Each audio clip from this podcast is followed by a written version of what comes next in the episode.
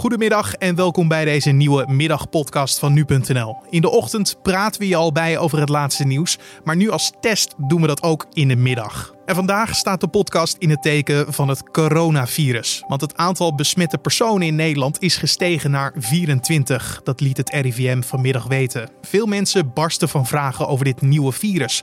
Dat merken ook huisartsen die een hoop onduidelijkheid weg moeten nemen. Wat wel verschilt is dat ik uh, vandaag uh, dus geen handen meer geef om, om toch mensen bewust te maken van dat er uh, eventueel ergens een besmetting is. Je hoorde huisarts Jacco Burgers die een praktijk heeft in Gorkum en daarnaast woordvoerder is van de Nederlandse Huisartsengenootschap. We gaan straks uitgebreid met hem verder praten over de huidige situatie. Mijn naam is Carne van der Brink. Het is vandaag dinsdag 3 maart en dit is de Dit wordt het nieuws middagpodcast. De slachtoffers en de nabestaanden zijn dinsdag tijdens een emotionele zittingsdag aan het woord gekomen in de zaak tegen Gukman T. Allen willen dat de schutter van de Utrechtse tramaanslag nooit meer vrijkomt. Verschillende inzittenden van de tram beschreven vandaag hoe groot de paniek was in de tram. De verdachte leek te genieten van de emoties. Hij lachte terwijl een nabestaande aan het woord was en dit zorgde voor een schelpartij en hoge spanningen in de zaal. Het kabinet werkt aan noodscenario's voor het geval dat het aantal mensen dat besmet is met het coronavirus zo hoog wordt dat de ziekte niet meer kan worden ingedampt. Dat zei premier Mark Rutte deze dinsdag na een speciaal ingelast crisisoverleg. Meerdere ministers, onder wie de minister van Defensie, Justitie, maar ook Onderwijs en Sociale Zaken, kwamen bijeen om zich door minister Bruno Bruins van Volksgezondheid bij te laten praten over het virus. Wat die noodscenario's en maatregelen zijn, wil het kabinet niet zeggen. Wanneer die maatregelen aan de orde zijn, worden ze bekendgemaakt. Aldus Rutte. Het Openbaar Ministerie heeft vier jaar cel tegen Yassina aangeëist voor het bezit van een raketwerper en cocaïne. Er is geen bewijs gevonden dat het wapen was bedoeld voor een mogelijke liquidatie van misdaadverslaggever John van de Heuvel, zoals de politie eerder in een tip hoorde. Daarnaast moet A volgens het OM ook de drie jaar aan resterende straf voor mislukte gewapende overval uitzitten. De Amsterdamse crimineel werd op 4 december aangehouden nadat het team criminele inlichtingen informatie kreeg dat een groep mannen naar verluid bezig zouden zijn met het voorbereiden van een liquidatie op Van den Heuvel. De Tweede Kamer heeft dinsdag tijdens het Vragenuur forse kritiek geuit op het optreden van staatssecretaris Ankie Broekers-Knol. De Kamer wil weten waarom zij niet eerder heeft gemeld dat de Immigratie- en Naturalisatiedienst jaarlijks niet 17 miljoen euro, maar 70 miljoen euro aan dwangsommen moest uitkeren aan asielzoekers. Uit een interne memo in handen van NRC Handelsblad blijkt dat de dienst 1 miljoen euro per week kwijt is aan het uitbetalen van dwangsommen. De overheid is wettelijk verplicht de dwangsommen uit te betalen als blijkt dat asielaanvragen niet tijdig in behandeling worden genomen. Hulporganisatie Artsen zonder Grenzen heeft besloten al haar activiteiten op het Griekse eiland Lesbos neer te leggen. Dit vanwege de slechte veiligheidssituatie voor hulpverleners. Artsen zonder Grenzen heeft onder andere een kliniek nabij het vluchtelingenkamp Moria. Hier wordt medische en psychische hulp geboden. De Turkse president Erdogan besloot twee weken geleden om de grens met Europa te openen. En veel Griekse eilanden hebben sinds de opening van de grenzen te maken met een flink toenemende stroom aan vluchtelingen, wat leidt tot conflicten. Dan over naar ons gesprek van deze middag. Huisartsen hebben hun handen vol aan het coronavirus. Zo liet de Nederlandse Vereniging voor Huisartsen vandaag weten. Hoe gaan huisartsen op dit moment om met de vraag naar informatie over het coronavirus? Ik ging hierover in gesprek met Jacco Burgers, huisarts in Gorkum. En daarnaast is hij ook woordvoerder van de Nederlandse Huisartsengenootschap. En ik vroeg hem hoe druk hij momenteel is met het coronavirus in zijn praktijk? Ja, behoorlijk. Uh, heel veel patiënten hebben het erover. Uh, ook patiënten die uh, geen luchtwegklachten hebben. Dus uh, ja, het leeft enorm onder het Nederlandse uh, publiek. En wat voor vragen krijgt u dan het meest binnen? Nou, toch wel mensen met luchtwegklachten, met hoesten of verkoudheid. Uh, ook als ze niet in een risicogebied geweest zijn, omdat er nu ook besmettingen in Nederland zijn geconstateerd. Ja, heel veel mensen kennen toch via, via die mensen. En ja, dan vragen ze wat de kans is dat zij ook besmet zijn, bijvoorbeeld. En heeft u dan gelijk ook altijd een, een passend antwoord voor alle patiënten die langskomen? Ja, want dat kunnen mensen ook allemaal lezen op thuisarts.nl, dus de website van het Nederlands Huisartsgenootschap met algemene informatie en adviezen. Dus mensen met milde klachten, met uh, verkoudheid, hoesten en zonder koorts, die hoeven zich eigenlijk geen zorgen te maken. Maar als ze in een risicogebied geweest zijn, en de gebieden staan keurig netjes op de website vermeld, en dat is bijvoorbeeld ook Noord-Italië, alle provincies ten noorden van de Provence, die worden geacht, geadviseerd om thuis te blijven, zolang ze klachten hebben. Op het moment dat de klachten weer overgaan, dan kun je weer onder de mensen. De informatie is er nu in ieder geval. Uh, de, de, de hulpinformatie voor de mensen als ze, gaan, als ze zich twijfelen over hun gesteldheid. Alleen hiervoor was er natuurlijk nog veel meer onduidelijk. Hoe erg is het veranderd in de loop der tijd qua onzekerheid, vragen, de oproep naar, naar duidelijkheid en informatie? Nou ja, vorige week reageerden de meeste mensen nog nuchter. over het algemeen is dat nog steeds het geval. het is dichterbij gekomen, maar de meeste mensen maken zich geen ernstige zorgen. Maar ja, het, het, leeft wel. En we hebben dus ook geadviseerd om uh, niet de huisarts te bellen als je, als, je, uh, als je niet ziek bent. Alleen als je koorts hebt en ook denkt aan wellicht een besmetting met het coronavirus. Zoals dat ook op onze website is aangegeven. Om dan contact op te nemen met de huisarts. En nu heeft een actiecomité Huisarts van de Toekomst een brief opgesteld aan de minister voor Medische Zorg Bruno Bruins.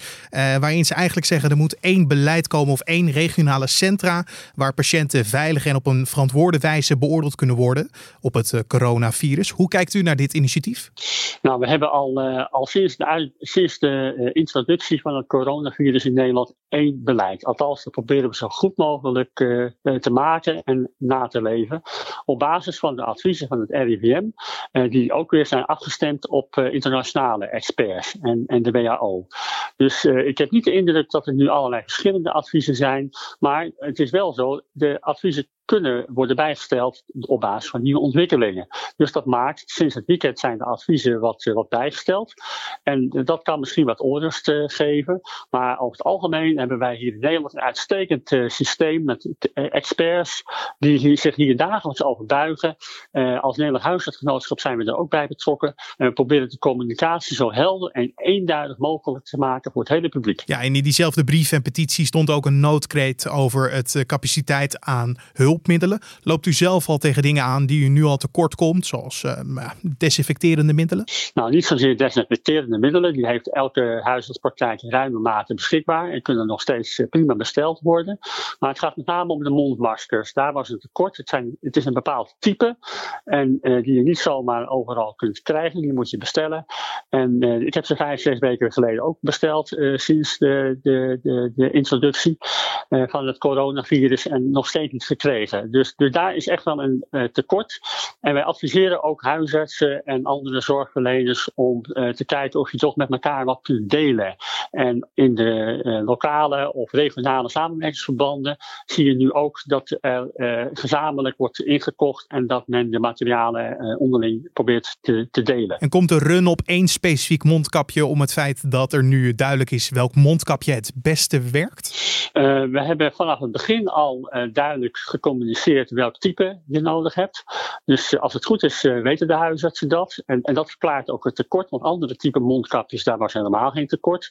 Maar als je de besmetting goed wilt voorkomen, en met name voor eigen bescherming, daar is het voor bedoeld, dan heb je dat type nodig. Dus, dus ja, er is wel discussie over of je misschien toch niet andere types ook zou moeten toelaten. Aan de andere kant denken wij, de mensen waarbij huisarts een bezoek moet afleggen, dat zal qua aantal toch beperkt blijven. Uh, maar goed, het is toch de bezorgdheid van stel nou dat het uh, zich verder gaat uitbreiden, dan wil ik wel goed in mijn spullen zitten. Dus ik snap die bezorgdheid wel. Hoe erg bent u zelf bezig met uw eigen gezondheid? Ja, niet, niet meer dan anders. Uh, wat wel verschilt is dat ik vandaag dus geen handen meer geef om, om toch mensen bewust te maken van dat er eventueel ergens een besmetting is. en, en uiteraard ook de gewone handhygiëneadviezen. het is, we zijn er allemaal mee bezig. En ik, ik vind dat op zich ook goed, ook al zou die maatregel weinig effectief zijn. We zijn allemaal alert. Uh, en zonder dat we nou meteen heel erg paniekerig of bezorgd zijn. De meeste mensen, ook in mijn praktijk, reageren daar prima op. Die stellen het zelf ook voor. Dus uh, dat is het enige wat nu verandert uh, als het gaat om eigen gezondheid. Ja, u zei net al inderdaad dat mensen op het begin misschien de ernst van de situatie niet inzagen. Of daar nog niet echt mee bezig waren, omdat het nog niet in Nederland was geconstateerd. Op welke manier ziet u nu dat mensen er actief mee bezig zijn? Ja, ik denk dat mensen heel goed het uh, nieuws volgen. Uh, ook het advies bijvoorbeeld om alleen als mensen ziek zijn de huisarts uh, te bellen. We merken vandaag al dat het rustiger is, althans in mijn praktijk en ook in praktijk van collega's hier in de buurt. en ja, de handhygiëne adviezen heeft ook iedereen het over. Sommige mensen gaan zelf ook ontsmettende gels aanschaffen. en mondmaskers, hoewel de mondmaskers vooral voor hulpverleners bedoeld zijn. Dus dat wordt nog steeds niet aangeraden door de RIVM. Maar op het algemeen zie ik toch dat mensen daar eh, goed mee omgaan. En dat het beleid wat we nu voeren uh, effectief is. Het, gek wel, het is wel gek dat het bij u dan wat rustiger is. Want de Landelijke Huisartsenvereniging LHV uh, zei bij ons dan dat, dat het steeds drukker wordt. Ook het behandelen van vragen via de telefoon. Is dat echt gewoon dan misschien regio gebonden? Dat het daar dan wat drukker is en bij de andere collega's wat rustiger? Dat kan best. En nogmaals, het is een, een, wij hebben gisteren natuurlijk een drukke gedag omdat we hier in Gorkum uh, praktiseren. Dus uh, dat was echt een extreem drukke dag. En ik, ik praat niet over alle huisartsen hier in het land. Uh, ik, ik kan me best voorstellen dat als je, als, je, als je een steekproef gaat nemen van alle huisartsen in het land, dat het gaandeweg steeds drukker wordt. Omdat ook de aantallen toenemen. Dus we, terecht is daar nog steeds bezorgdheid over van de Landelijke Huisartsvereniging. Ook van ons als Nederland Huisartsgenootschap. Elke dag, elke ochtend hebben wij ook weer een overleg met ons team. Hoe we hiermee omgaan. En elke dag kan het zijn dat adviezen en maatregelen weer worden bijgesteld. En is het misschien een idee om als eh, particulier of als bedrijf je werknemers of jezelf dan gewoon preventief te laten testen op het coronavirus? Nee, dat is niet zinvol. Om, uh, om twee redenen. Allereerst, de test niet betrouwbaar als je niet echt ziek bent. Dus als je, als je matig een, beetje hoest of een kuchje hebt, dan heb je waarschijnlijk nog te weinig virus en dan zal die test niet positief uitslaan. Die test uh, slaat vooral positief uit als je echt ziek bent en moet dan ook nog weer een tweede keer gedaan worden uh, om het te bevestigen. En dus het is niet bedoeld voor mensen met milde klachten. Je moet echt wel aanwijzing hebben voor, voor, voor ziekte. Uh, de tweede reden is dat we ook uh, de zorg niet onnodig willen belasten met testen. Dus als heel veel mensen gaan, een test gaan, gaan, gaan eisen of afdwingen, dan, dan, dan komen de mensen die de test juist wel nodig hebben in de knel.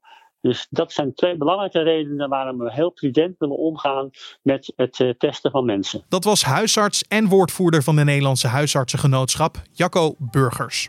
En dan nog even het weer. Vanavond en vannacht is het wisselend bewolkt met kans op enkele buien. In het westen en het zuiden is de kans op buien het grootst. En de zuidwestenwind waait zwak tot matig. De temperatuur schommelt tussen de 2 à 4 graden. En in het noorden en oosten moet je rekening houden met kans op lokale gladheid. Morgen schijnt in de ochtend geregeld de zon. Maar kans op wolkenvelden en buien is ook niet uitgesloten. En om af te sluiten nog even dit. De verkoop van oude ANWB paddenstoelen op het eiland Terschelling hebben aanzienlijk meer geld opgeleverd dan van tevoren werd verwacht. Sommige exemplaren van de stenen bewegwijzering brachten 3000 euro op. De soms tientallen jaren oude paddenstoelen op het eiland werden van de zomer vervangen door nieuwe exemplaren.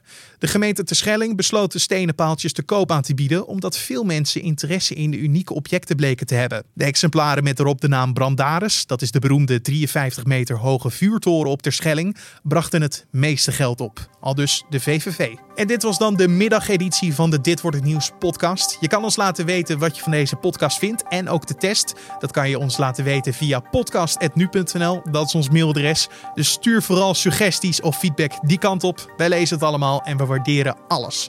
Mijn naam is Carne van der Brink. We zijn er morgen gewoon weer in de ochtend en ook in de middag. Dus hopelijk tot dan.